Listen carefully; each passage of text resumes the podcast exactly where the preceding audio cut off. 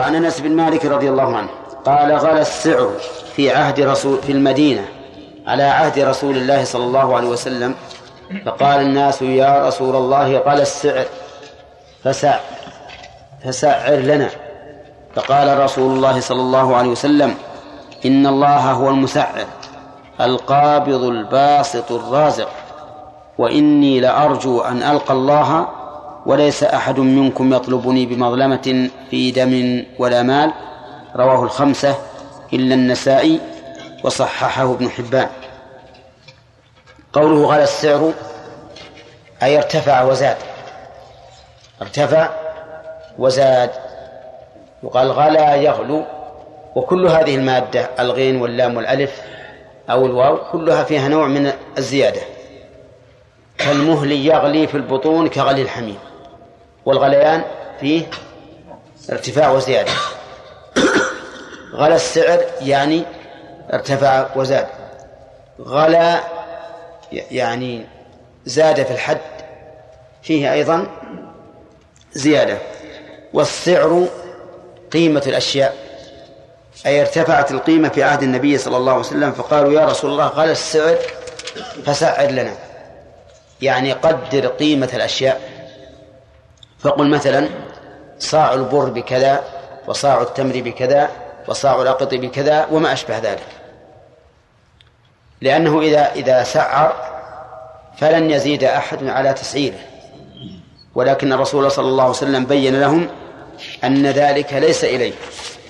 لأن الذي بيده ملكوت السماوات والأرض هو الله عز وجل.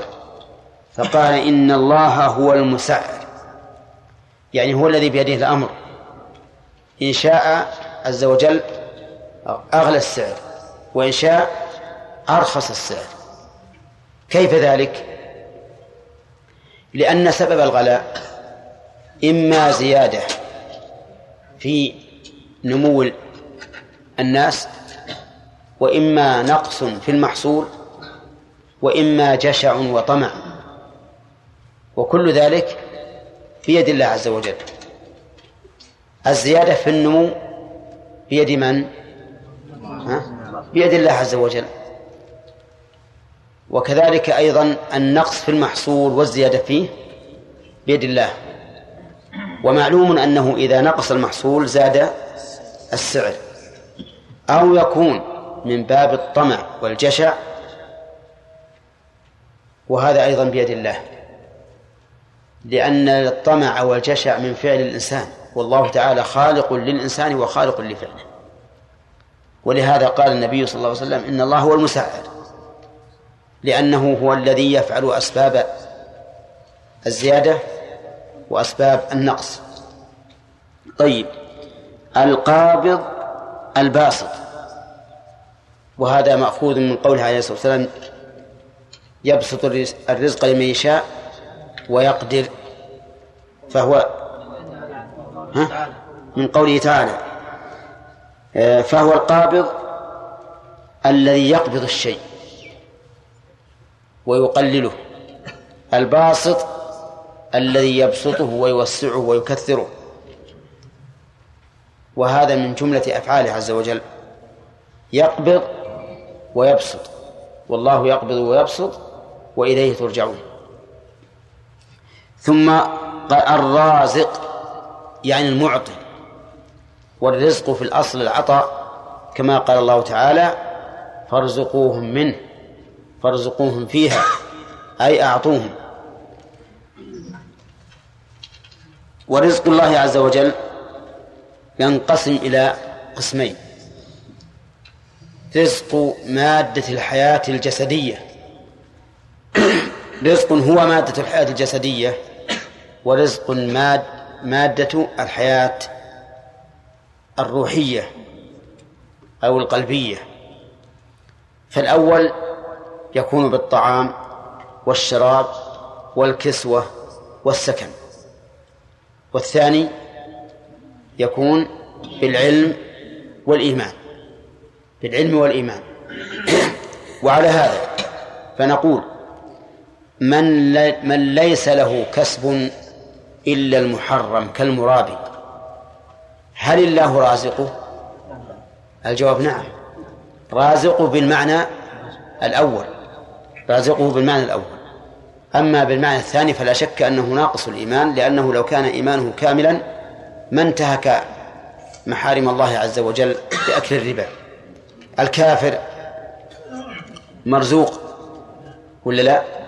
بأي المعنيين بالمعنى الأول. لأن الله تعالى رزقه ما يقوم به جسده. أما ما يقوم به قلبه من العلم والإيمان فإنه مفقود لأن علمه إن كان عنده علم لم ينتفع به وإيمانه معدوم. طيب يقول وإني لأرجو أن ألقى الله أن ألقى الله تعالى وليس أحد منكم يطلبني بمظلمة في دم ولا مال. لأرجو أن ألقى الله. الرجاء هو الطلب الطلب النفسي مع وجود أسباب حصول المطلوب. هذا الرجع إذن هو الطلب النفسي مع وجود أسباب حصول المطلوب. فهو في الأمور الميسورة. والتمني في الأمور المتعذرة أو المتعسرة لكنه طلب كالرجاء لكن الرجاء يكون في الأمور القريبة والتمني في الأمور البعيدة. وقوله وما أن ألقى الله تعالى ما معنى تعالى؟ معناه تعالى أي ترفع. وتعاليه عز وجل معنوي وحسي. أما تعاليه المعنوي فهو أنه سبحانه وتعالى متعال عن كل نقص. وأما الحسي فهو متعال على جميع الخلق كما قال تعالى الكبير المتعال. يقول وما أحد منكم يطلبني بمظلمة. ما أحد يطلبني يعني يكون له عندي مظلمة ويجوز مظلمة بدم في دم ولا مال. في دم في دم كالاعتداء على النفس ولا مال كالاعتداء على المال. هذا الحديث القصة فيه مشهور يعني واضحة معروفة. أن الصحابة لما غلى السعر لجأوا إلى النبي صلى الله عليه وسلم يشكون إليه الأمر وطلبوا إليه باعتباره باعتباره ذا السلطة. والإمام أن يساعر لهم. فامتنع النبي صلى الله عليه وسلم وبين أن الأمر بيد الله عز وجل وأن التسعير على الناس نوع من الظلم. ورجى الله عز وجل أن لا أن يلقاه وما أحد منهم يطلبه بمظلمة في دم ولا مال. فالحديث هذا يستفاد منه فوائد. أولا أن غلاء السعر سبب للقلق أي لقلق الناس واضطرابهم وهو كذلك لما فيه من ضيق القوت. ويتفرع على هذه الفائدة أن رخص الأسعار فيه توسعة للناس وانبساط. ولكن اعلم أن رخص الأسعار قد يكون أحيانا ضررا على آخرين. ولكن العبرة بالعموم. فرخص الأسعار مثلا في المنتوجات. قد قد يتضرر به من؟ المنتجون. لكن عامة الناس ينتفعون به. والمصالح العامة مقدمة على المصالح الخاصة. ألا ترى إلى المطر؟ يعتبر من رحمة الله. ويفرح الناس به.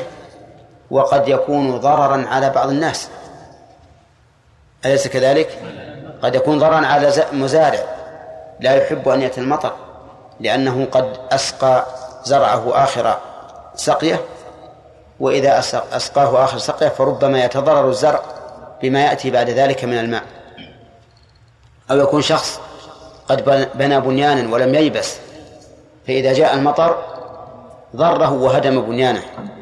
إلى غير ذلك من المسائل التي يكون فيها المطر ضررا لكن لكنه ضرر مغتفر لأنه قليل في جانب النفع العام. واضح يا جماعة؟ طيب. آه، من فوائد من فوائد الحديث أن الصحابة رضي الله عنهم يشكون الأمور التي تقلقهم إلى من؟ إلى الرسول صلى الله عليه وسلم.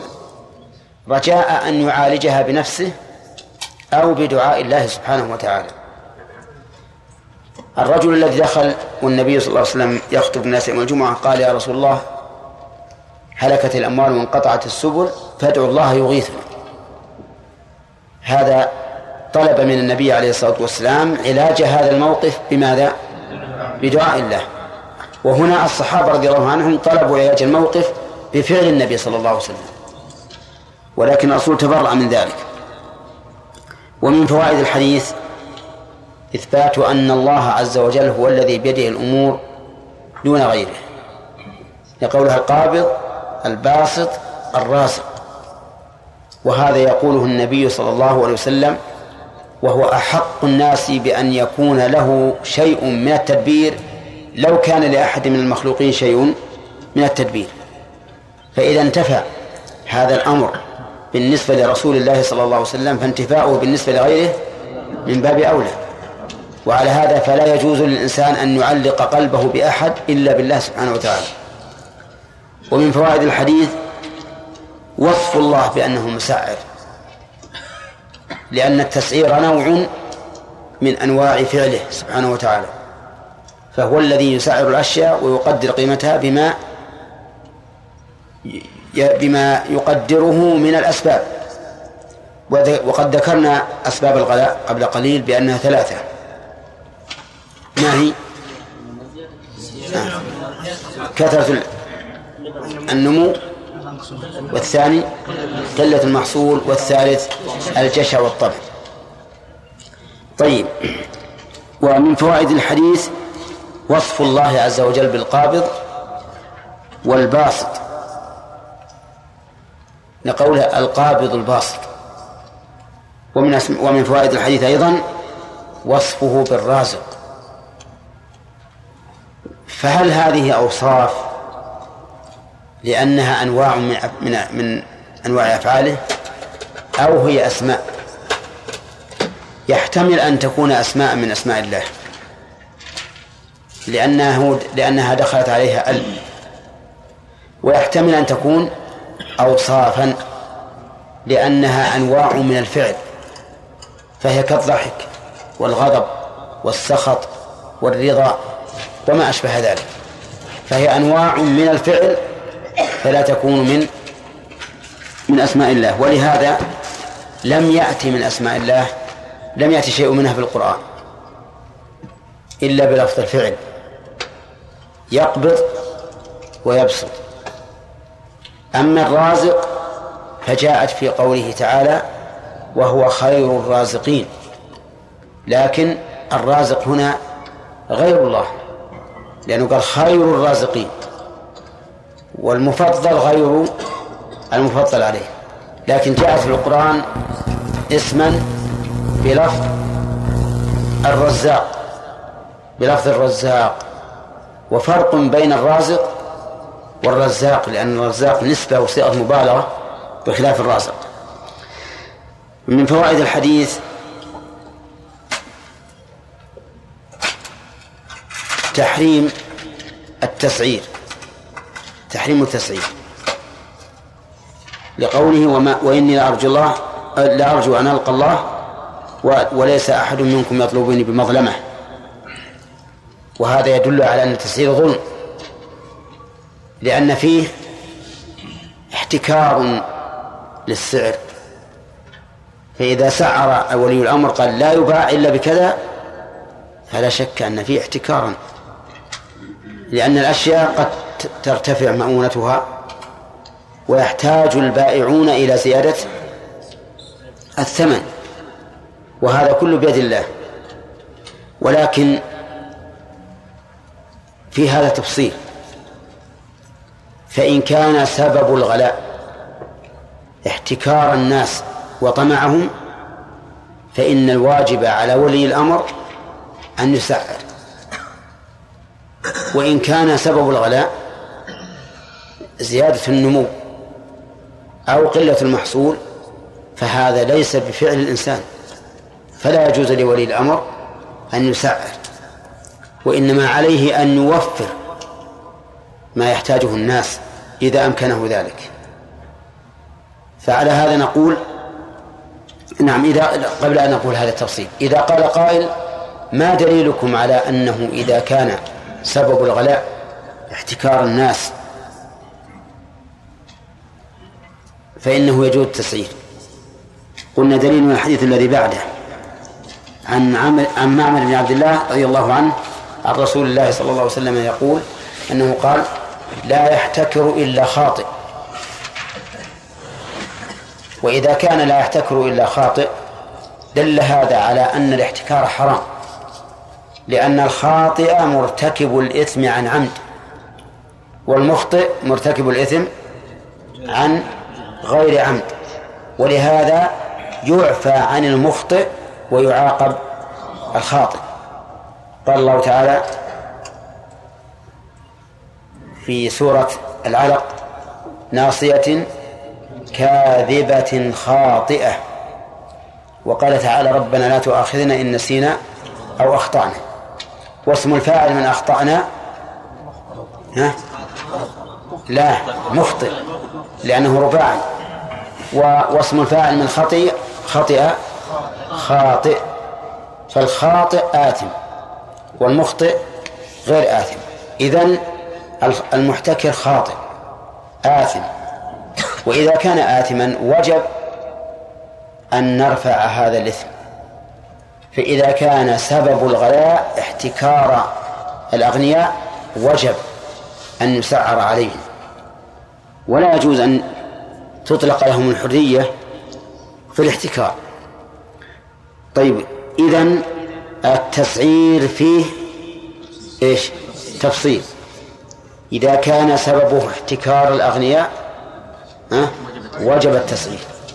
إذا كان سببه كثرة النماء أو قلة المحصول فإنه يحرم التسعير لأن هذا ليس بفعل أحد بل هو بفعل الله عز وجل. ثم قال المؤلف رحمه الله قال وعن معمر بن عبد الله رضي الله عنهما بل ثم نقل المؤلف عن معمر بن عبد الله رضي الله عنه عن رسول الله صلى الله عليه وسلم أنه قال لا يحتكر إلا خاطئ الاحتكار بمعنى حبس الشيء حبس الشيء وإمساكه هذا الاحتكار. والمراد لا يحتكر يا عبد الرحمن المراد لا يحتكر يعني لا يحبس الشيء ويمنعه عن البيع إلا خاطئ. والاحتكار نوعان احتكار بمعنى الحبس حبسا مطلقا. بحيث لا يبيع كل من جاء يطلب منه السلعة التي عنده أبى أن يبيعه. والثاني احتكار مقيد أي أنه يحتكر السلع إلا بثمن يرضاه هو وإن كان فوق ثمن العادة وكلاهما خطأ. قال الرسول عليه الصلاة والسلام لا يحتكر إلا خاطئ. والخاطئ هو مرتكب الخطأ عمدا وقصدا وعكسه المخطئ فإنه مرتكب الخطأ عن غير عن غير عمد. طيب إذن المحتكر خاطئ أي مرتكب للخطأ عن عمد. وإذا كان خاطئا فإن الواجب رده إلى الصواب وذلك بأن يسعر عليه.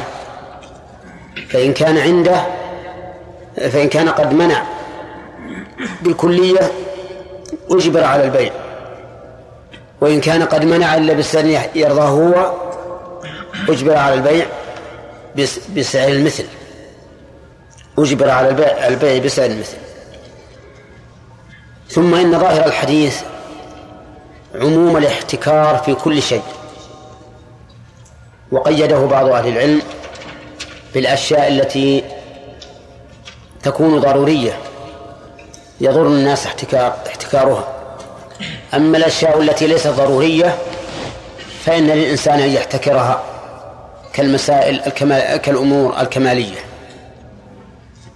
والصواب العموم لأن الكمال الكماليات والضروريات أمرها نسبي.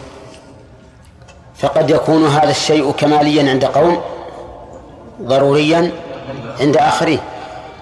ولا يمكن انضباط هذا الشيء. فنقول كل شيء يحتكره الإنسان مما يباع في الأسواق فإنه يعتبر خاطئا. لا يحتكر إلا خاطئ. ثم أن ظاهر الحديث أنه لا فرق بين أن يكون المحتكر واحدا يشتري كل ما في السوق ثم يحتكره. أو جماعة تحتكر هذا الشيء تتفق على أنها لا تبيعه إلا بسعر معين وهو لا يوجد عند غيرها كالخبازين مثلا والجزارين. قال الخبازون سنتفق على أن نبيع الخبز ثلاثا بالريال. ولكنهم يربحون إذا باعوا أربعا بريال. هنا احتكروا. قال الجزارون سنتفق على أن نبيع الكيلو بعشرين ريال وهم يربحون إذا باعوا بخمسة عشر ريال. هؤلاء محتكرون. يجب أن ي... نعم. يجب على ولي الأمر أن يجبرهم على البيع كما يبيع الناس. فإذا قال قائل الناس هم لا يوجد أحد يبيع هذه السلع إلا هم. قلنا حينئذ يقدر ولي الأمر يقدر رأس المال ويقدر الربح ويقدر المؤونة والنفقة التي ترتب على إصلاح هذا الشيء ثم يضيف إليها نسبة معينة تكفي في الربح غالبا. مثلا يقول نقدر قيمة الدقيق قيمة العمال قيمة الوقود قيمة الأجرة أجرة المكان. ثم يقدر نسبة أخرى تضاف إلى هذه القيمة تكون مقاربة ويجبر الناس على البيع على هذه الصفة. من ذلك الآن ما يوجد بالصيدليات حيث قررت قيمة الأدوية. وصار الناس لا يتلاعبون. ولهذا نجد الشيء الذي لم يقدر قيمته لم تقدر قيمته نجد فيه تلاعبا كثيرا. تدخل على صاحب المحل تقول كم هذه السلعة؟ يقول لك بمئة. وتدخل على جاره تقول كم السلعة هذه؟ يقول بخمسين. بخمسين إلى إلى هذا الحد. يعني يجي يكون الفرق النصف. والسلعة واحدة. والسوق واحد. نعم؟ كل هذا بسبب الاحتكار. وغالب المشترين لا يعرفون الأسعار. غالب المشترين لا يعرفون الأسعار. فيشترون كيفما اتفق. بل إنه من العجب العجاب أن بعض الناس يشتري السلعة بثمن زهيد. ثم يعرضها للبيع. ويقول إن ذكرت ثمنها وربحا معتادا قال الناس هذه سلعة بائرة. وإن رفعته وقلت الثمن كذا وكذا قالوا هذه سلعة جيدة. يقولون إنهم يشترون هذه السلعة من البلد الآخر بعشرة ويبيعونها في هذا السوق بخمسين بل بثمانين. لماذا؟ قال والله لأني لو أقول هذه هذه السلعة بخمسة عشر قالوا هذه سلعة بائرة. فهل يجوز لهذا الرجل أن يصنع هذا الصنع؟ ها؟ لا. نقول إن إن في ذلك ضررا بالناس. والواجب على أهل الحسبة في الأسواق أن ينظروا فإذا كانت القيمة خمسة عشر مشوا على الأسواق على البائعين الآخرين وإذا كانوا قد رفعوا القيمة عن هذا عن هذا المقدار أجبروهم على أن ينزلوا القيمة حتى يعرف الناس أن كل الذي في السوق على حد سواء. وغالب الناس عقولهم بما يسمعون أو يشاهدون. كما يقول العامة يقول هذا عقله بعيونه وعقله بأذنه. إذا إذا سمع أن الثمن كثير قال هذه السلعة جيدة. هذه جيدة. وإذا كان قليل ولو كانت السلعة جيدة قال هذه بائرة ليست بشيء. طيب هذا الحديث أتى به المؤلف رحمه الله بعد حديث أنس ليستدل به على أنه إذا كان سبب الغلاء احتكار الناس فإنهم خاطئون أي الناس الذين احتكروا ويجب أن يسعر عليهم وأن يبيعوا بربح مناسب. طيب. في هذا الحديث من الفوائد تحريم الاحتكار. لقوله لا يحتكر إلا خاطئ. ومن فوائده أيضا عموم الاحتكار عموم تحريم الاحتكار في أي شيء. لأن الحديث مطلق لم يقيد. ومن فوائده أيضا وجوب النصح للمسلمين لأن الاحتكار على خلاف النصيحة. والواجب على المسلم على المؤمن أن ينصح لإخوانه المؤمنين وأن لا يحتكر عليهم السلع التي يريدونها. ومن فوائد الحديث أن الذي يبيع كما يبيع الناس ويسهل للناس فإنه مصيب. يؤخذ هذا من إثبات الخطأ للمحتكر فيكون موسع على الناس وبذل الشيء يكون مصيبا ليس بخاطئ. وعن أبي هريرة رضي الله عنه عن النبي صلى الله عليه وسلم قال لا تصر الإبل والغنم فمن ابتاعها بعد فهو بالخيار إلى آخره. لا تصر لا ناهية. وتصر فعل مضارع مجزوم بلا الناهية وعلامة جزمه حذف النون والواو فاعل. والواو فاعل. وهي مروية بوجهين. تصر وتصر. والأرجح تصر. مأخوذة من التصرية وهي الجمع. وقولها الإبل والبقر أي جمع أي لبن الإبل والبقر. وكانوا يجمعون لبنها في ضروعها. لي ليظن. وكانوا يجمعون اللبن في ضروعها. كيف؟ أنا وش يصرون الإبل يصرون اللبن في ضروعها ضروع الإبل والغنم ليظن من رآها أنها كثيرة اللبن فيشتريها بزيادة. فنهاهم النبي صلى الله عليه وسلم عن ذلك لأن ذلك غش وخديعة وخيانة. وهو عند الفقهاء من باب التدليس. وهو إظهار الرديء بصفة أجود مما هو عليه في الواقع. وقولها الإبل والغنم الإبل اسم جمع لا واحد له من لفظه لكن له واحد من معناه. ما واحدة؟ بعير. والغنم؟ واحدة الغنمة. وتشمل الضأن والماس. قال فمن ابتاعها بعد أي فمن اشتراها. بعد أي بعد التصرية وبنيت بعد على الضم لأنه حذف المضاف إليه ونوي معناه. وقد مر بنا أن بعد وقبل وأخواتهما وأخواتهما لها أحوال. فتارة تبنى على الضم وتارة تعرب بتنوين وتارة تعرب بلا بلا تنوين. متى تعرب بلا تنوين إذا أضيفت لفظا أو تقديرا. وتعرب بتنوين إذا قطعت عن الإضافة لفظا وتقديرا. وتبنى على الضم إذا قطعت عن الإضافة لفظا لا تقديرا.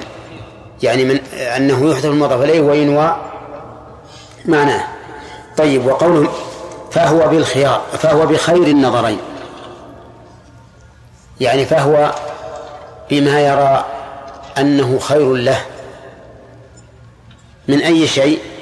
قال إن شاء أمسكها وإن شاء ردها وصاعا من تمر وقالوا بعد بعد أن يحلبها.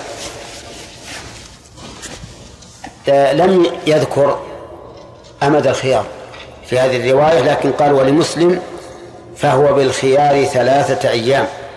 وفي رواية علقها البخاري ورد معها صاعا من طعام لا ثمر. قال البخاري والتمر أكثر. وعن ابن مسعود رضي الله عنه قال من اشترى شاة محفلة فردها فليرد معها صاعا.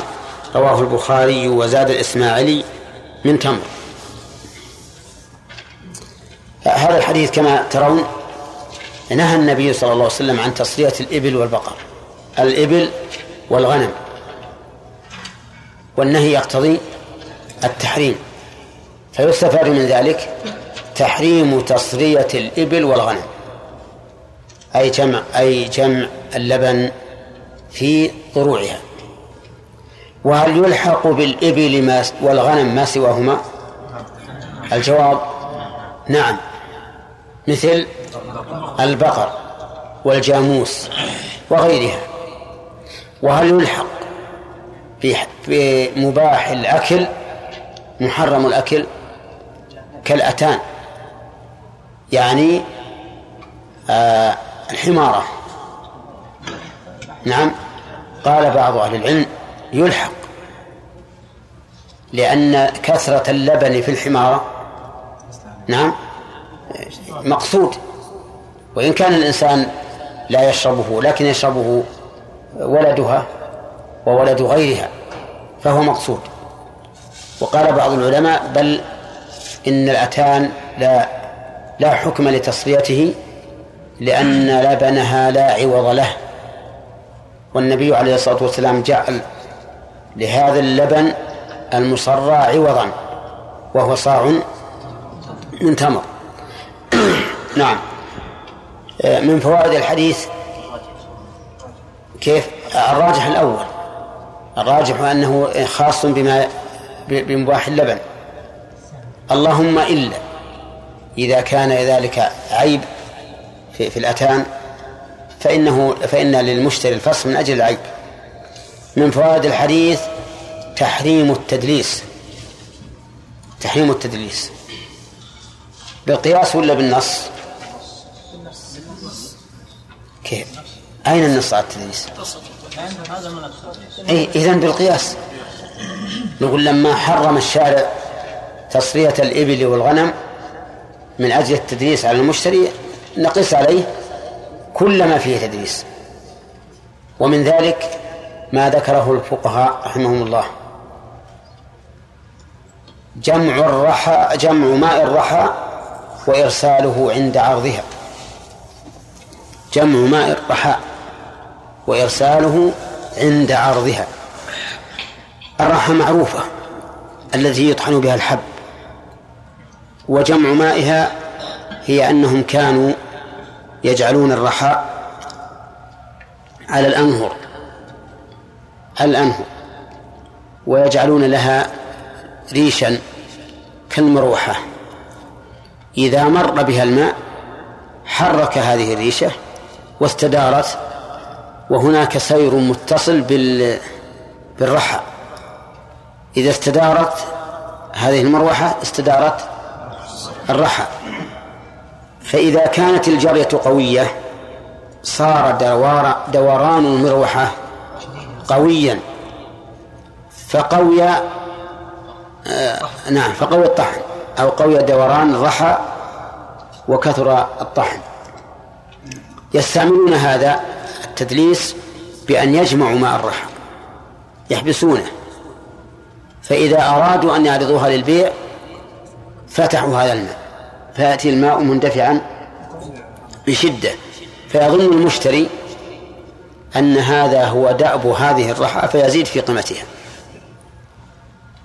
كذلك تسويد شعر الجارية التي بيض شعرها من الكبر فيسوده ليظن الرأي أنها شابة وهي من القواعد التي لا يرجون نكاحا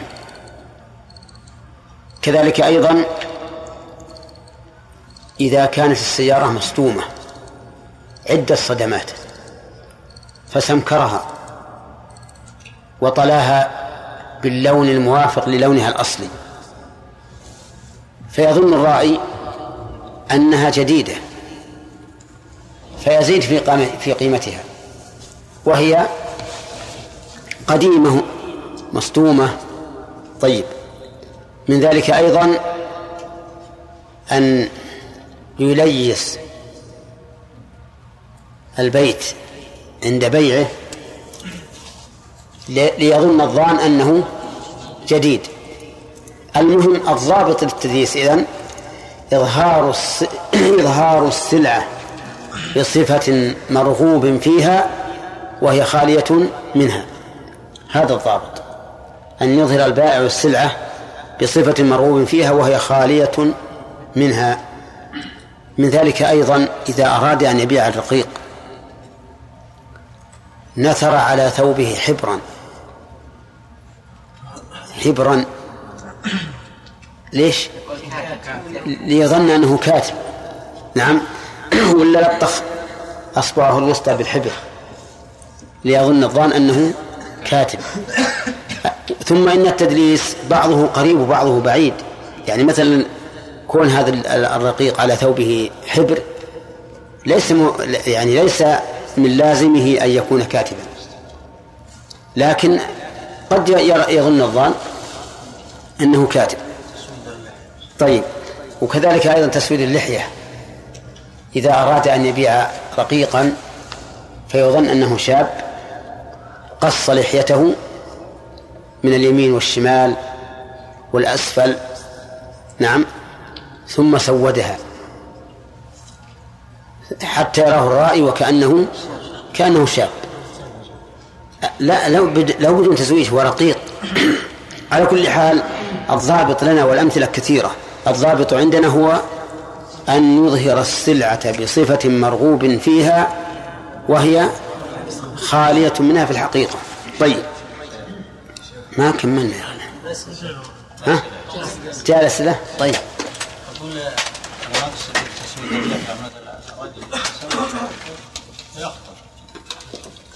ها هذا اي هذا من التدريس ولا وش تقولون في هذا؟ اي اي نعم. هذا أيضا من التدريس. إنسان يخطب امراه فخشي اذا راى إذا رأى الناس لحيته بيضاء أن يقول هذا كبير السن. فسودها نقول هذا تدريس. نعم. عبد الله.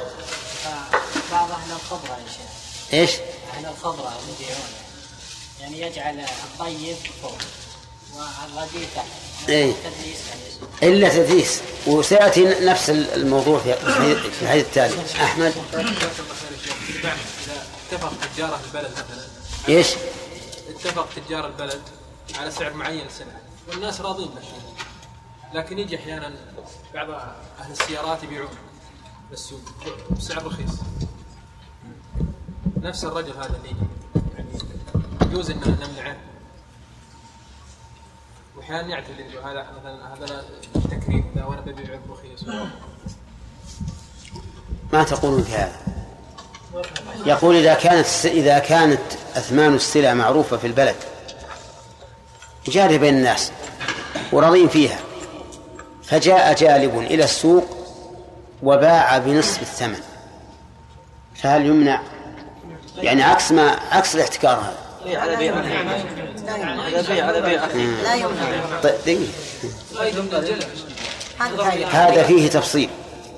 إذا كانت إذا كانت قيم السلع كما قال أهل البلد وأن الناس لا يربحون إلا بهذه القيمة فله أن يمنعه وقد فعل ذلك بعض الخلفاء الراشدين لأنه يفسد على الناس أسواقهم. وأما إذا كانوا محتكرين والناس لو يعلمون أن في أن هناك ثمنا أقل اشتروه اشتروا به فلا يمنعه بل له أن يرخص له في البيع. شوف بعض السيارات المصدومة يا شيخ ها؟ يعني إذا سمكرها رجعت مثل الأول بعدين ما يستطيع يتركها بدون سمكرة ولا بوية. ما ترجع زي أول. لا بعضهم يتقن-. بعضهم يتقنونها يعني بعضهم طيب أولا نحن نمنع هذا. نجيبك على هذا على هذا الإيراد بالمنع تارة وبالتسليم أخرى. أما المنع فإنها لا يمكن أن ترجع على حالة الأولى أبدا. لأن الصبغ الأول ثابت أشد ثبوت من الصبغ الجديد هذه واحدة. ولأن الحديد إذا إذا صدم سوف تتأثر قوته لأنه يعني ينهشم. ثم يرد وتعرف أن الحديد إذا آه، صرف ثم رد ينقص. أحيانا يكون معك شريط. تقوله مرتين ثلاث كذا ثم ها؟ ينقطع. هكذا الحديد أيضا المصفح. إذا انهشم ثم رد تضعف قوته. يعني يجب عليه أن يخبر نعم. المشتري أنه قد انصدمت. ثالثا سلمنا أنها ترجع إلى حالها. سلمنا. هذا المنع. عرفت المنع ولا لا؟ أنها لا ترجع. التسليم أن نسلم أنها ترجع إلى حالها. ترجع إلى حالها فهل إذا عاملك أحد بهذه المعاملة ترى أنه خدعك؟ لا، بس هذا العرف بين ولا ترضى؟ هذا العرف بين الناس إنه إذا هل ترضى ولا لا؟ أسألك الآن. لو بعت عليك سيارة مسمكة وصفتها الظاهرة كأنها جديدة ترضى؟ أنظر يا شيخ. لا ما ترضى. أنا أنا شخصيا لا أرضى وعلى هذا فيجب عليك أن أن إيه ي- قيمتها عند الناس تنقص. يجب يجب أن تبلغ. تقول يا جماعة ترى هذه حصل فيها كذا وكذا ولكن صلحته. نعم. شيخ نعم. شيخ صلى الله إليك بعض أهل الذهب الآن السلعة مثلا تساوي 90 ريال. فيزيدون مثلا إلى 140 ثم إذا قال قال لهم الزبون مثلا نزلوا أو كذا نزلوا مثلا إلى 100 أو إلى 90 وينسبون جواز هذا إليكم. ويقولون أنكم تقولون لا بأس إذا كان سيرجع إلى نفس السعر الأصلي. نعم. وهم يفعلون هذا على الدوام الآن. نعم. هذا الحكم لأهل الذهب ولغيرهم. إذا نعم. إذا كان الرجل المشتري تعرف أنه رجل مماكس فقلت له مثلا السلعة اللي تساوي 100 ب 150 تعرف أنه بيقول لك لا إلا تصير ب 80 وأنت وياه عركة لأنه يصل إلى 100 وتبيع عليه. لكن إذا كان الرجل سليما سليم القلب ما يعرف ما يجوز تقول ب 150 وأنت وأنت تبيعها ب 100 تفسيره إن شاء أمسكها وإن شاء ردها. ونبدأ الآن بالدرس. يقول النبي عليه الصلاة والسلام فمن ابتاعها بعد فهو بخير النظرين. أي بما يرى أنه خير له إما إما الإمساك وإما الرد وقوله بعد أن يحلبها لم يذكر في هذه الرواية المدة التي تضرب له لكنه في الرواية الأخرى رواية مسلم قال فهو بالخيار ثلاثة أيام من أين؟ من العقد ولا من الحلب؟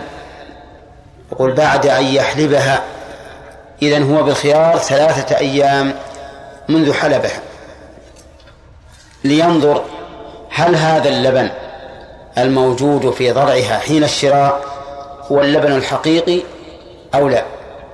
وثلاثة الأيام يتبين بها طبيعة هذه هذه البهيمة. هل لبنها طبيعي أو لبنها محفل يعني مجموع؟ ولهذا ضرب له ثلاثة أيام. قال إن شاء أمسكها. إن شاء أمسكها. وظاهره أنه يمسكها بلا أرش لأن هذا ليس عيبا ولكنه فوات الصفة. وفرق بين فوات الصفة وبين العيب. لأن العيب نقص وفوات الصفة الصفة فوات كمال. والعيب قد علمنا أن المشتري يخير بين أن يرد السلعة وبين أن يقوم له العيب الذي يسمى الأرش لأنه فوات لأنه عيب ونقص. أما فوات الشرط أو فوات الصفة الكمالية فإن المشتري يخير بين أن يفسخ أو يمسك مجانا. ولهذا قال إن شاء أمسكها يعني بدون أن يعطى أرشا وإن شاء ردها وصاعا من تمر. إن شاء ردها على من؟ على البائع. وصاعا من تمر. صاعا من تمر وفي رواية البخاري التي علقها. ووصلها مسلم صاعا من طعام لا سمراء. قال البخاري والتمر أكثر. يعني أكثر روايات صاعا من تمر. والصاع هو مكيال معروف. وهو يسع, يسع من البر الرزين ما زنته كيلوان وأربعون غراما. هذا هو الصاع. وقوله من تمر أيضا التمر معروف. وهذا الصاع عوض عن اللبن الذي كان في ضرعها حين العقد. وليس عوضا عن اللبن الذي الذي يدر بعد الشراء. لأن اللبن الذي يدر بعد الشراء يكون على ملك المشتري فلا يضمن. وأما وأما اللبن الذي كان موجودا في ضرعها حين البيع فهو ملك للبائع وقد استهلكه المشتري وحلبه فقدر له النبي صلى الله عليه وسلم صاعا من تمر. وهنا أسئلة. أولا لماذا قدر النبي عليه الصلاة والسلام صاعا من تمر؟ دون غيره. قالوا لأن التمر أشبه ما يكون بالحليب في أنه طعام لا يحتاج إلى طبخ وفي, وفي أنه حلو كالحليب أيضا. فكان أشبه ما يكون بالحليب التمر. والسؤال الثاني لماذا قدره بصاع؟ مع أن اللبن قد يكون كثيرا يساوي أكثر من الصاع وقد يكون قليلا لا يساوي الصاع. وقد تكون قيمة اللبن مرتفعة أكثر من قيمة الصاع وقد تكون نازلة دون قيمة الصاع. فنقول إنما قدره النبي صلى الله عليه وسلم بالصاع قطعا للنزاع لأنه لو قال صاعا من تمر مقابل للحليب. لو قال ذلك لحصل نزاع بين البائع والمشتري. البائع يقول إن اللبن أكثر من ذلك والمشتري يقول إن اللبن أقل. فإذا كان مقدرا من قبل الشرع رضي الجميع بذلك ولم يحصل نزاع. السؤال الثالث لماذا لم يوجب النبي صلى الله عليه وسلم رد اللبن؟ الذي حلب لأول مرة. والجواب على ذلك أن نقول أولا اللبن قد لا يبقى إلى ما بعد ثلاثة أيام كذا؟ قد لا يبقى. الشيء الشيء الثاني أن اللبن من حين عقد البيع فإنه سيزداد. سيزداد. لأن المشتري ليس من اللازم أن يحلبها من حين أن يشتريها بل ربما تبقى ساعة أو ساعتين وفي هذه المدة تدر البهيمة لبنا فيختلط لبن المشتري مع لبن البائع وإذا قلنا يجب عليك أن ترد اللبن صار في هذا أيضا نزاع لأن ضبطه متعذر أو متعسر. فلهذا أوجب النبي صلى الله عليه وسلم صاعا من تمر. وحديث ابن مسعود الذي بعده من اشترى شاة محفلة فردها فليرد معها صاعا. رواه البخاري. وزاد الإسماعيلي من تمر. كاللفظ الأول. فيستفاد من هذا الحديث فوائد. الفائدة الأولى تحريم تصفية الإبل والغنم. للنهي في قوله لا تصروا فإذا قال قائل ما الحكمة من ذلك؟ فالجواب أن الحكمة أمران من ذلك أمران. الأمر الأول إيذاء الحيوان. لأن حبس اللبن يتأذى به الحيوان بلا شك. والثاني أنه غش للمشتري غش للمشتري ظاهر. وقد ثبت عن النبي عليه الصلاة والسلام أنه قال من غش فليس منه ومن فوائد الحديث أن المشتري للمسرات يخير بين ردها أو إمساكها. لقول عليه الصلاة والسلام فمن ابتاعها بعد فهو بخير, النظرين. ومن فوائد الحديث أيضا أن له الخيار مدة ثلاثة أيام. والتعليق بالثلاثة ورد في نصوص كثيرة متعددة. حتى كان الرسول عليه الصلاة والسلام إذا تكلم يتكلم ثلاثا. إذا سلم يسلم ثلاثا. إذا استأذن يستأذن ثلاثا. والثلاث معتبرة شرعا في في مسائل كثيرة. ومنها هذا الحديث. ومن فوائد الحديث أنه إذا أنه إذا اختار الرد فإنه يجب أن يرد معها صاعا من تمر.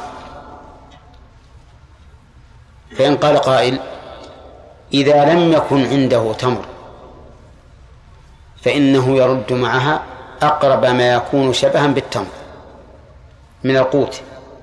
يعني قد يكون في بلاد ليس عندهم نخيل ولا عندهم تمر فيرد أقرب ما يكون شبها بالتمر.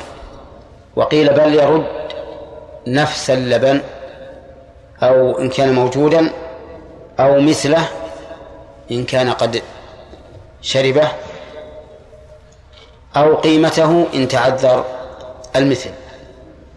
ولكن الصحيح أنه يرد طعاما أقرب ما يكون إلى إلى التمر لأن هذا هو الذي جعله الشارع بدلا عن اللبن المفقود. طيب ولو كان رد اللبن مقصودا لقال النبي صلى الله عليه وسلم فليرد اللبن فإن لم يمكن فصاع من تمر. ثم نقول أيضا إن رد اللبن مثله متعذر لأن اللبن الذي وقع عليه العقد لبن في ضرع واللبن في الضرع مستحيل. مستحيل رده وتقديره طيب. من فوائد الحديث تحريم الظلم. ويؤخذ من ذلك من تحريم التصريح. وهو كذلك. فإن الظلم محرم بالكتاب والسنة وإجماع المسلمين. قال الله تعالى إنه لا يحب الظالمين. وقال الله عز وجل إنما السبيل على الذين يظلمون الناس ويبغون في الأرض بغير الحق أولئك لهم عذاب أليم. وقال تعالى في الحديث القدسي يا عبادي إني حرمت الظلم على نفسي وجعلته بينكم محرما فلا تظالموا. وقال النبي صلى الله عليه وسلم الظلم ظلمات يوم القيامة. والنصوص في هذا كثيرة والعلماء مجمعون على ذلك على تحريم الظلم. طيب من فوائد الحديث حماية الشريعة لحقوق الإنسان. وجه ذلك النهي عن التصرية وجعل من غبن بها مخيرا بين الإمساك والرد. من فوائد الحديث أن الإنسان إذا أمسك لفوات صفة مطلوبة فإنه يمسك بلا أرش فإنه يمسك بلا أرش.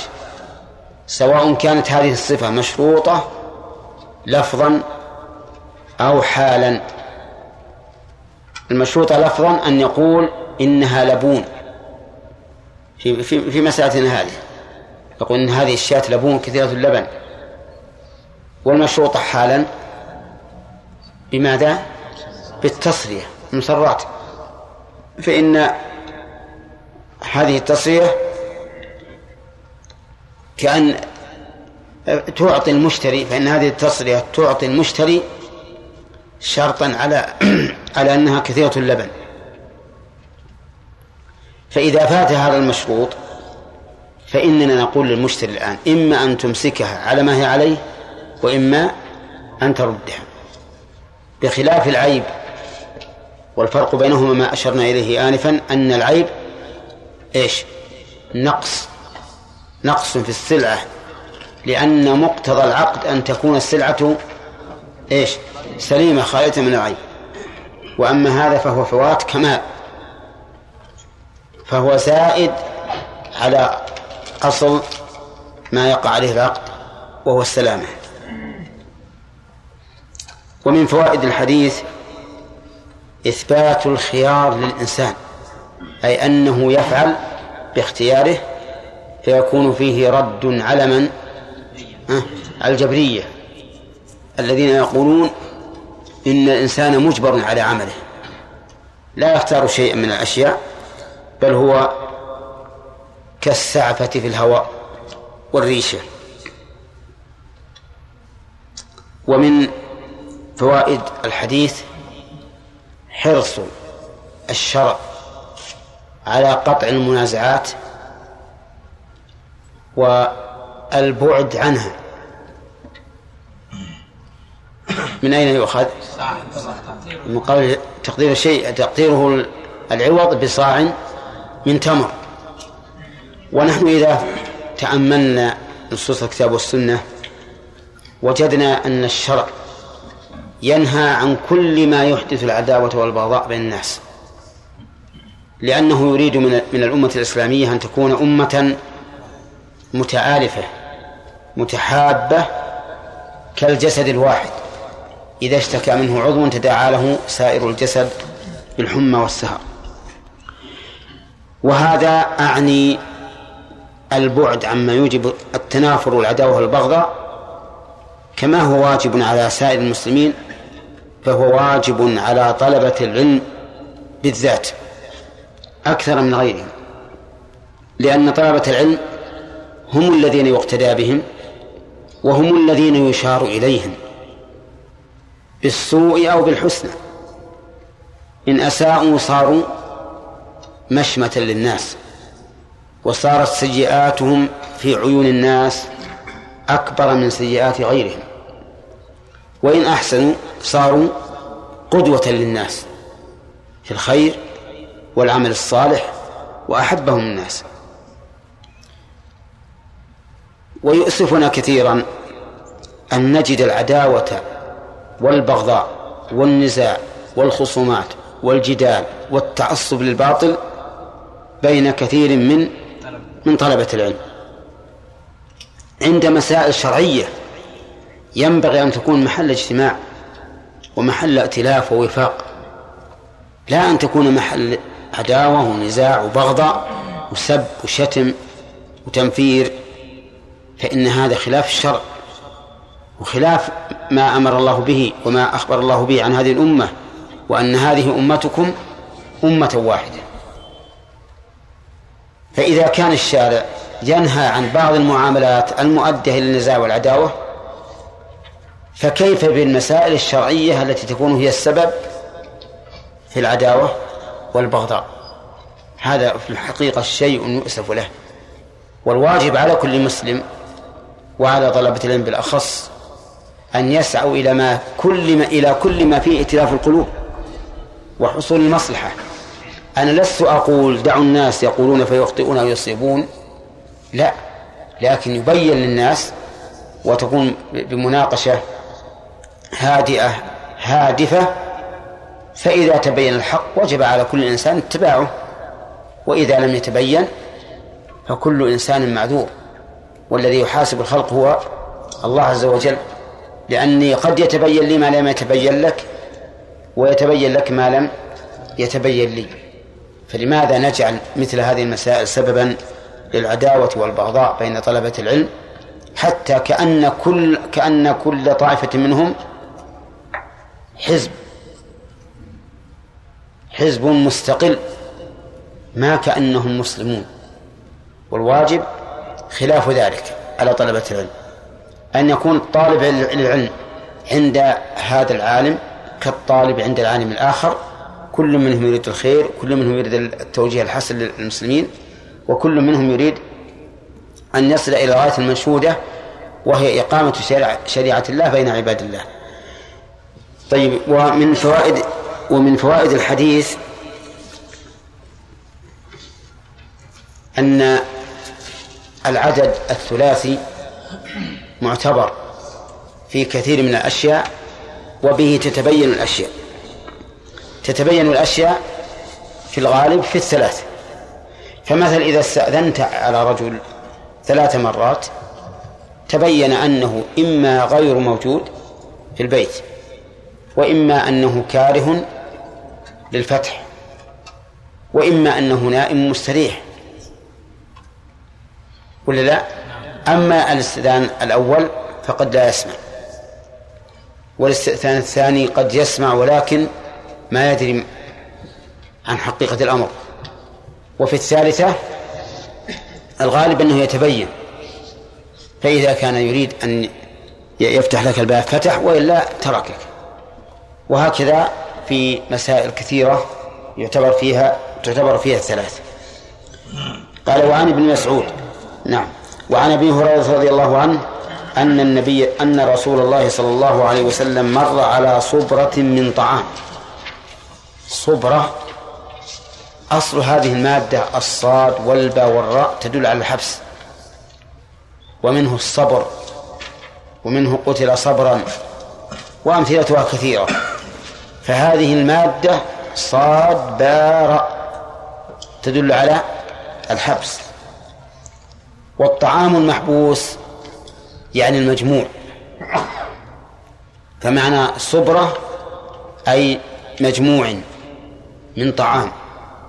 مر على هذه الكومة من الطعام فأدخل يده فيها. أدخل الفاعل من؟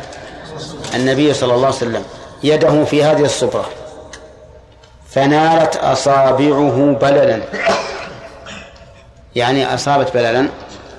رحمك الله. وإدخال النبي صلى الله عليه وسلم يده في هذه الصبرة يحتمل أنه للاستخبار والاستعلام.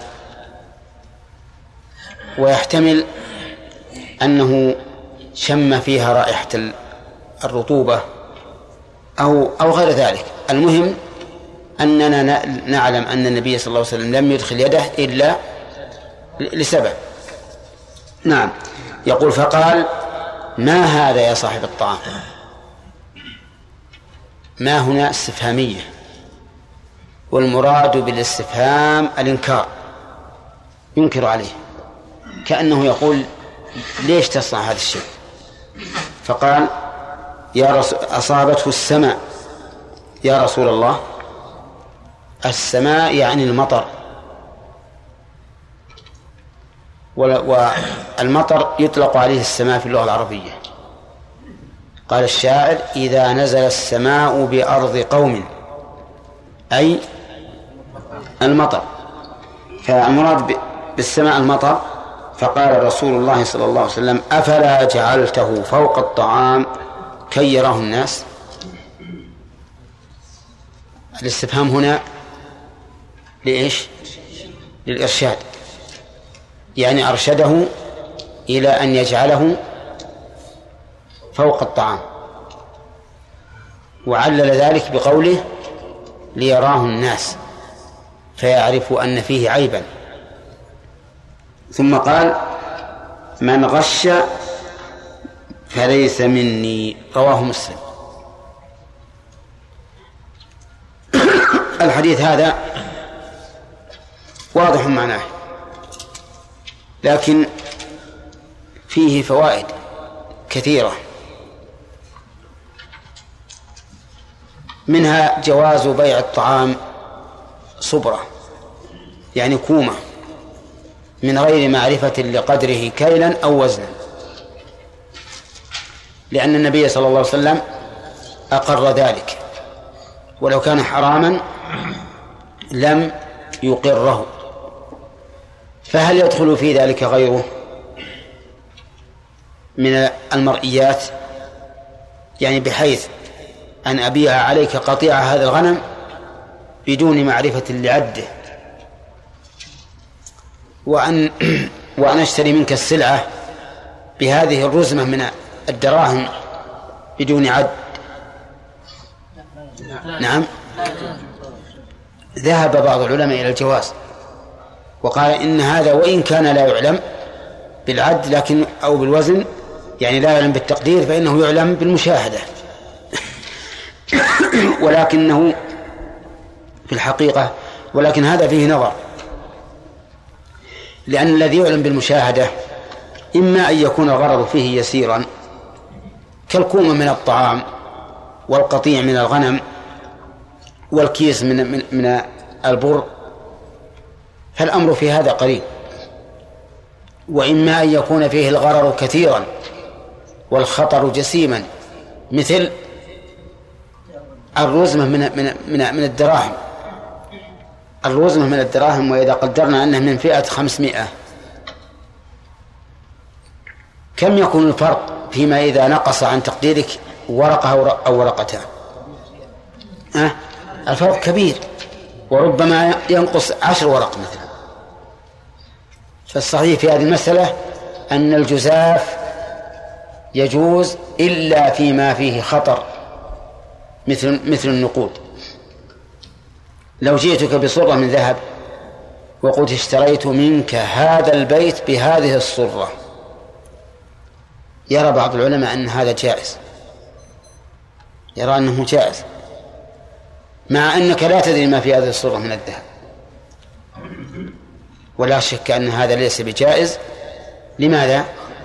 للخطر والجهالة العظيمة. الخطر والجهالة العظيمة. بخلاف قطيع الغنم وكيس التم والبر وما أشبه ذلك. فالأمر فيه سهل والخطر فيه قليل والتقدير فيه ممكن إما حقيقة أو تقريبا.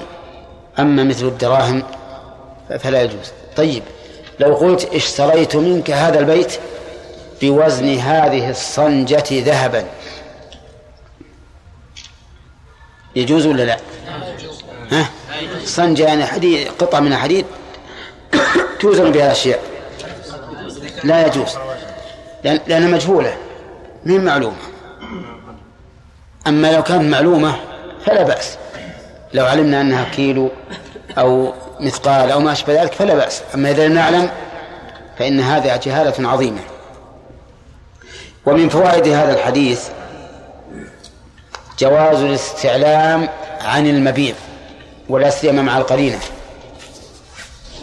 الدليل إدخال النبي صلى الله عليه وسلم يده في الطعام. لا يقال إن هذا سوء ظن بالبائع لأن لأن نقول وهذا أيضا احتياط لمن؟ للمشتري. ولا سيما إن وجدت قرينة كما هو الظاهر من من هذا الحديث. ومن فوائد الحديث وجوب الإنكار أو وجوب إنكار المنكر. لأن النبي صلى الله عليه وسلم أنكر على هذا الرجل. لكن هل ينكر علنا أو سرا؟ إن كان فاعل المنكر المنكر مظهرا له فإنه ينكر عليه علنا. وإن كان مخفيا له فإنه ينكر عليه سرا. هذا هو الأصل. مع أن المصلحة قد تقتضي الإنكار سرا حتى فيما يعلن. إنما الأصل أن من أظهر المنكر أنكر عليه ظاهرا ومن أخفاه أنكر عليه عليه سرا. هذا هو الأصل. لكن قد تدل الحاجة إلى خلاف هذا الأصل لسبب. ومن فوائد هذا هذا الحديث أن من كان معلوم من كان مجهول الاسم فإنه يدعى بمهنته؟ بقوله يا صاحب الطعام. فإذا كنت لا تعرف هذا الرجل فادعه بمهنته. مثل وقفت على إنسان بناء لا تعرف اسمه. إيش تقول؟ يا بناء نعم. وقفت على إنسان خراز يخرز النعل. لا تعرف اسمه. نعم. ها؟ تقول يا خراس ما في مانع. لأن هذه مهنته. ولن يجزع يجزع من مهنته. نسي سقط من شخص بوك من الدراهم. شو له؟ ها؟ يا صاحب البوك. وهكذا. نعم. وكما دعا الرسول عليه الصلاة والسلام مثل هذا في عدة مواضع. يدعو بالمهنة التي يتصل بها هذا الرجل. طيب. ومن فوائد الحديث إطلاق لفظ السماء على المطر. لقول أصابته السماء ولم ينكر النبي صلى الله عليه وسلم عليه. ولو كان ذلك غير جائز لأنكر عليه لأنه كذب. فإن السماء لم تصبه إنما الذي أصابه المطر النازل من السماء. ومن فوائد الحديث وجوب إظهار العيب إما بالقول وإما بالفعل. والنبي عليه الصلاة والسلام في هذا الحديث أرشد إلى إظهاره بإيش؟ بالفعل. قال أفلا جعلته فوق الطعام. ويجوز بالقول. بأن أقول ترى بأن أقول مثل في هذه الصبرة من الطعام إن أسفلها قد أصابته الماء أصابه الماء. ولكن أيهما أبين؟ ها؟ الإظهار بالفعل أبين. لأن لأن المشتري قد لا يحيط بوصفك. تقول إذا لأنك إذا قلت إن أسفله قد أصابه المطر ما يتصور كيف إصابته. لكن إذا كان فوق فإنه يراه عين اليقين فيكون إظهار العيب بالفعل أبلغ في البيان من إظهاره بالقول.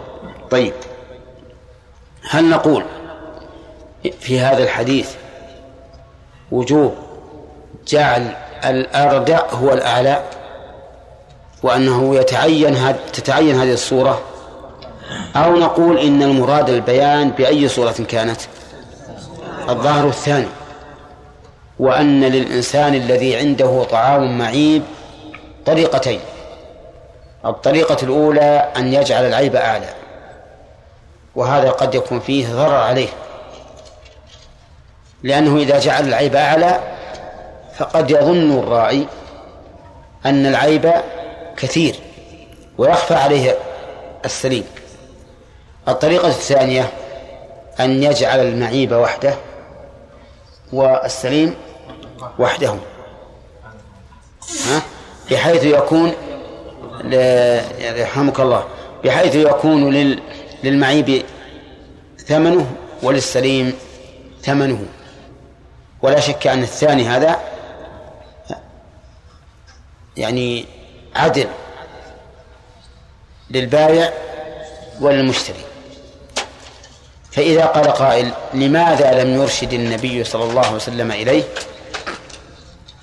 فالجواب لوضوحه لوضوحه. ولعل النبي عليه الصلاة والسلام علم أن هذا الرجل ليس عنده إناءان بحيث يكون يجعل الرديء وحده والجيد وحده. ومن فوائد الحديث تحريم الغش لقوله من غش فليس مني. بل من فوائده أن الغش من كبائر الذنوب. وجهه أن النبي صلى الله عليه وسلم تبرأ من فاعله والبراءة من فاعله تقتضي أن يكون كبيرة لأن هذا من علامات الكبيرة أن يتبرأ النبي صلى الله عليه وسلم من فاعل هذا العمل. ومن فوائد الحديث أن الغش في كل شيء من كبائر الذنوب. لعموم قوله من غش فليس مني. ومن فوائده أيضا أن الغش كبيرة سواء كانت المعاملة مع مسلم أو مع أو مع كافر. لقوله من غش وأطلق من غش فليس مني. في رواية من غشنا فليس منا. فبأيهما نأخذ نأخذ؟ بالأعم. من غش فليس مني. فيشمل الغش في معاملة أي إنسان. فإن الرسول فإن النبي صلى الله عليه وسلم قد تبرأ منه. إذا قال قائل لم يبين النبي صلى الله عليه وسلم حكم حكم المغشوش.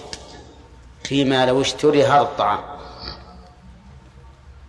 والجواب أنه لم يحصل بيع لهذا الطعام لأن صاحبه ما زال عارضا له. ولا يمكن أن يتحدث الرسول عليه الصلاة والسلام في مثل هذه الحال عن أمر لم يقع. ثم إنه إذا علم هذا الرجل أن هذا الشيء حرام فسوف يغيره. سوف يجعل الرديء فوق كما أرشد إلى ذلك النبي صلى الله صلى الله عليه وسلم. ثم إن الشيء إذا لم يكن أمام الإنسان فإنه لازمه السؤال عنه. ولذلك لما جاء ماعز إلى الرسول عليه الصلاة والسلام وأخبر أنه زنى فإنه من المعلوم أنه لم يزني إلا بإيش؟ بامرأة. ولا سأل النبي عليه الصلاة والسلام عن المرأة. ولما جاءه الرجل الذي قال جمعت زوجتي في رمضان لم يسأله عن المرأة وحكمها. ولما جاءته هند تشكو أبا سفيان لم يسأل عنه ولم يطلبه. لأن لأن مثل هذه المسائل تتعلق بالفاعل المشاهد وأما الغائب فحكمه يعلم إذا وجد. أو أدلى هذا الغائب بحجته حينئذ ننظر فيها. نعم. هذا الحديث جواز بيع المولد جواز بيع المولد نموذج. هي. كيف؟ إن هذه الكومة يعني ما ما يراها. يرى أعلاها واللي تحت الأعلى ما يرى. فهو إذا قال هذه الكومة. لا مهم هذا. يمكن نقول فيه جواز دليل على جواز بيع الشيء. الذي إذا رؤي بعضه دل على بقيته. نعم. لا النموذج أن تأتي له بجزء من الطعام شيء يسير. يسمونه عندنا نمونة. نعم. نعم. إذا إذا مكناه من ضد صاع الماء كثر الغش. بس إذا كان التمر أغلى من من كل غالب الناس سمعتم سؤاله؟ يقول إذا قلنا برد صاع من تمر واشتهى صاحب الشاة التمر سراها ثم باعها من أجل؟ نعم. يرد هذاك ويرد معها صاعا من تمر. نقول هذه ما هي متعينة. لأنه قد يردها ويرد صاع من تمر وقد وقد يمسكها. هو يبغى اما يمسكها ويرد صاع من يعني هو البائع؟ نعم طيب البائع ما على كل حال يحصل له مراد يمكن يمكن المشتري ما يرده. لأنه دلس. نعم نعم. أما شريت بأكثر من قيمتها طيب. اورد عليه صاع من تمر. لا ابدا. نعم هي الغالب تشرى بأكثر من قيمتها. و- و- وإذا اشتراها بأكثر من قيمتها ينظر لأن صاحب ال- المشتري بينظر هل الأكثر صاع التمر أو ما نقص من قيمتها. ولا صحيح ربما يكون قيمة التمر حتى بعض الفقهاء بحث في هذا. قال أرأيتك لو كان صاع التمر قيمته أكثر من قيمة الشاة؟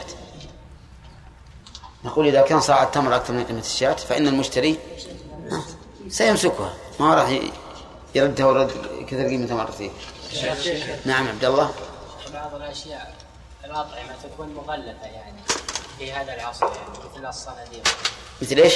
الصناديق يعني كيف يعني؟ هنا هذا يجوز يجوز بيعه بغلافه يجوز بيعه بغلافه لأن هذا هو ما جرت به العادة.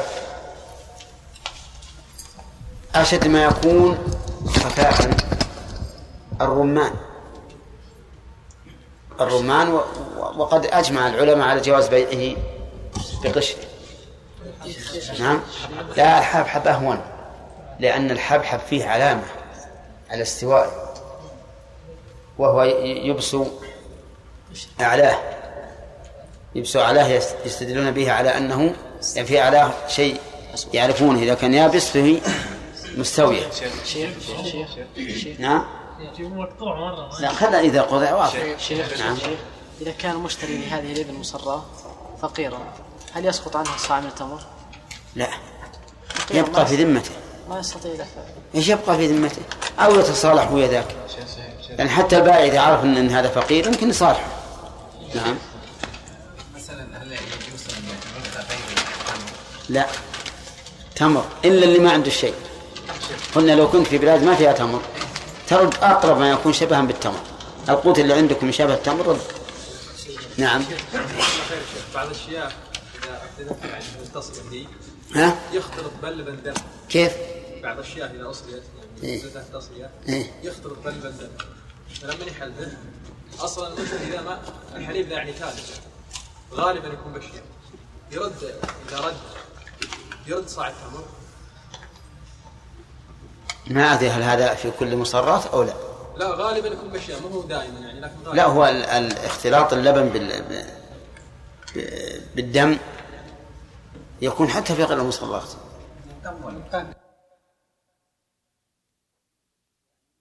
شاة المحفلة. سامي؟ هي المصرة. التي وما معنى المصرات؟ تصريها هو يحبس اللبن في الضرب. التي حبس لبنها في ضرعها. كي يتجمع. أي كي يتجمع اللبن حتى يراه المشتري كثيرا فيظن أن هذا لبن إذا التصرية جمع اللبن في ضرع بهيمة ليظن المشتري أن هذا لبنها في العادة. طيب. ماذا يسميه أهل العلم؟ يسمونه التدليس. طيب. يسمونه تدليسا. ما هو التدليس هو التغطية تغطية؟ هو صحيح من الدلس وهي ظلمة لكن نعم. أي يعني. بما في معنى أنه أظهر أي. آه، المباع بصفة. السلعة نعم. بصفة. ليست مرغوب فيها. موجودة زين أحسنت. أن يظهر السلعة بصفة مرغوب فيها وهي خالية منها. كذا طيب. بارك الله فيك. إذا اشترى شاة مصرات يا هداية الله فكم مدة له في الخيار؟ ثلاثة أيام. بعد بعد أن يحلبها أحسنت. طيب. ما هو ما هو الخيار؟ الخيار هو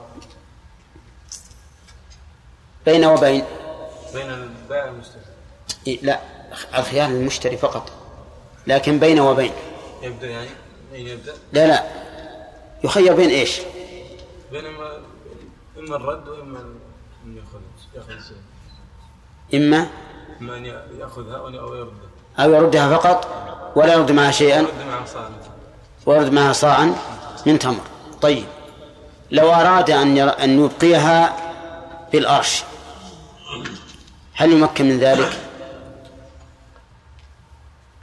لا يمكن. تعرف المعنى؟ أنت ما حضرت؟ سؤال هذا إيه سبحان الله. نعم محمد. لا يمكن من ذلك.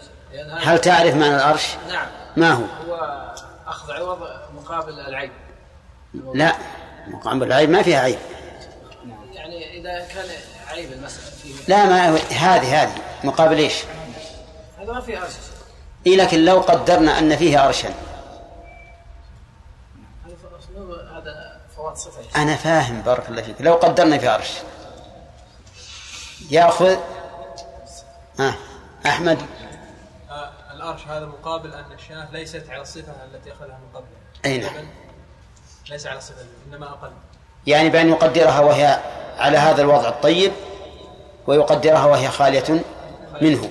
فالفرق هو الأرش لكن نقول لا أرش عرفت يا أخ؟ يعني لا يقول المشتري أنا ببقيها. ولكن قدروا لي ثمنها. إذا كانت طيبة فثمنها عشرين إذا كانت رديئة فثمنها خمسة عشر. ما نقول نقول لا ليس لك هذا. آه، طيب وإذا كانت معيبة عبد الرحمن إبراهيم؟ نعم له الرد. له الأرش يعني.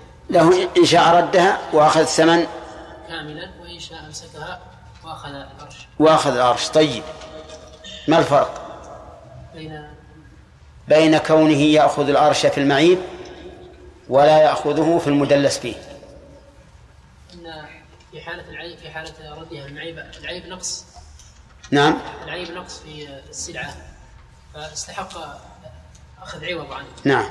وفي حالة فوات في حالة في حالة إمساكها يعني إذا كانت مصرات. نعم. هذا فوات صفة كمال. فوات صفة كمال. فرق بين النقص وبين فوات صفة الكمال. صحيح. واضح؟ ولهذا صفة الكمال؟ لا تعتبر عيبا. ها؟ لا تعتبر عيبا. لا تعتبر عيبا. ولا يستحقها المشتري إلا بالشرط. إن شرطها وإلا فليس له فليست له. وأما العيب فهو يستحق السلامة بدون شرط. واضح الفرق؟ طيب. على أن مسألة أخذ الأرش بالعيب مرت عليكم أن أنها خلافية. وأن شيخ الإسلام ابن تيمية رحمه الله يقول لا ليس له أرش إلا برضا البائع. لأن الأرش عبارة عن تعويض عن عن نقص والبائع بالخيار. إلا إذا ظهر أنه مدلس أو أو غاش فنعم. طيب. لماذا اختار النبي صلى الله عليه وسلم التمر على غيره؟ نعم قال بعض العلماء بين التمر وبين اللبن ثلاث صفات مميزة مشابهة. ها. أولا أن التمر لا يحتاج إلى طبخ اليوم كان لا يحتاج إلى طبخ نعم. الثاني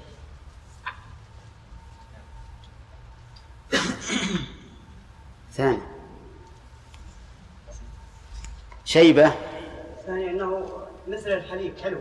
نعم الحلاوة في كل منهما. طيب. الثالث انه يكون غذاء نعم. أنه يكون غذاء وقوتا.